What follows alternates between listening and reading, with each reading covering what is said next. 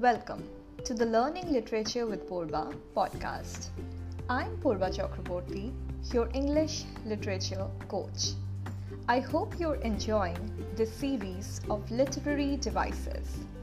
Today, we will be talking about two interesting literary devices allegory and conceit.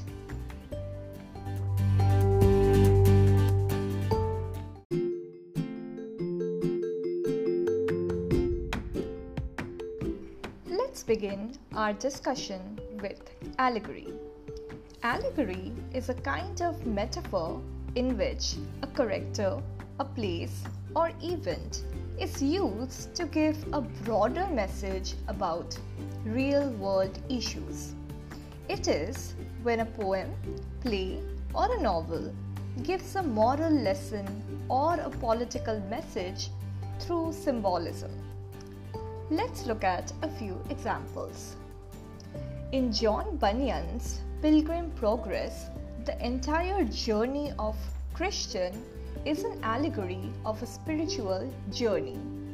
The protagonist, Christian, symbolizes every person who follows Christianity. In the novel, every character symbolizes a virtue or a vice. Another example is Edmund Spenser's Faerie Queene, where every knight symbolizes a virtue. Another example is Animal Farm by George Orwell.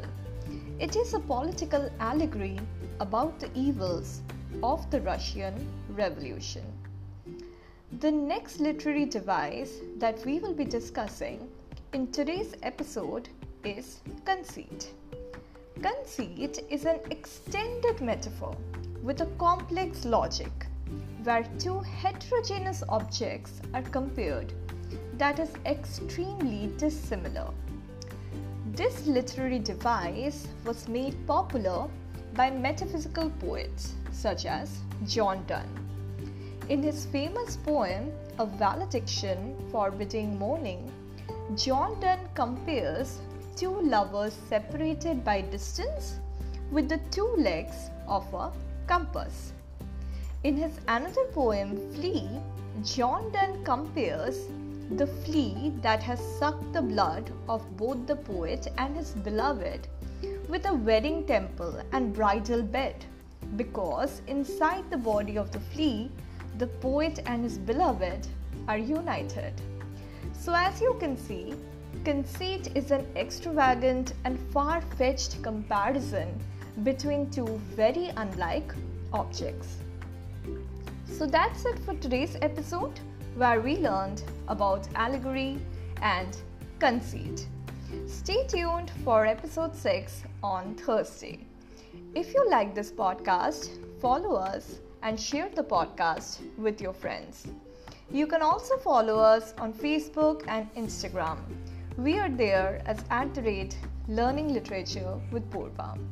You can also subscribe to our YouTube channel Learning Literature with Purva for interesting and informative videos on English literature. See you soon!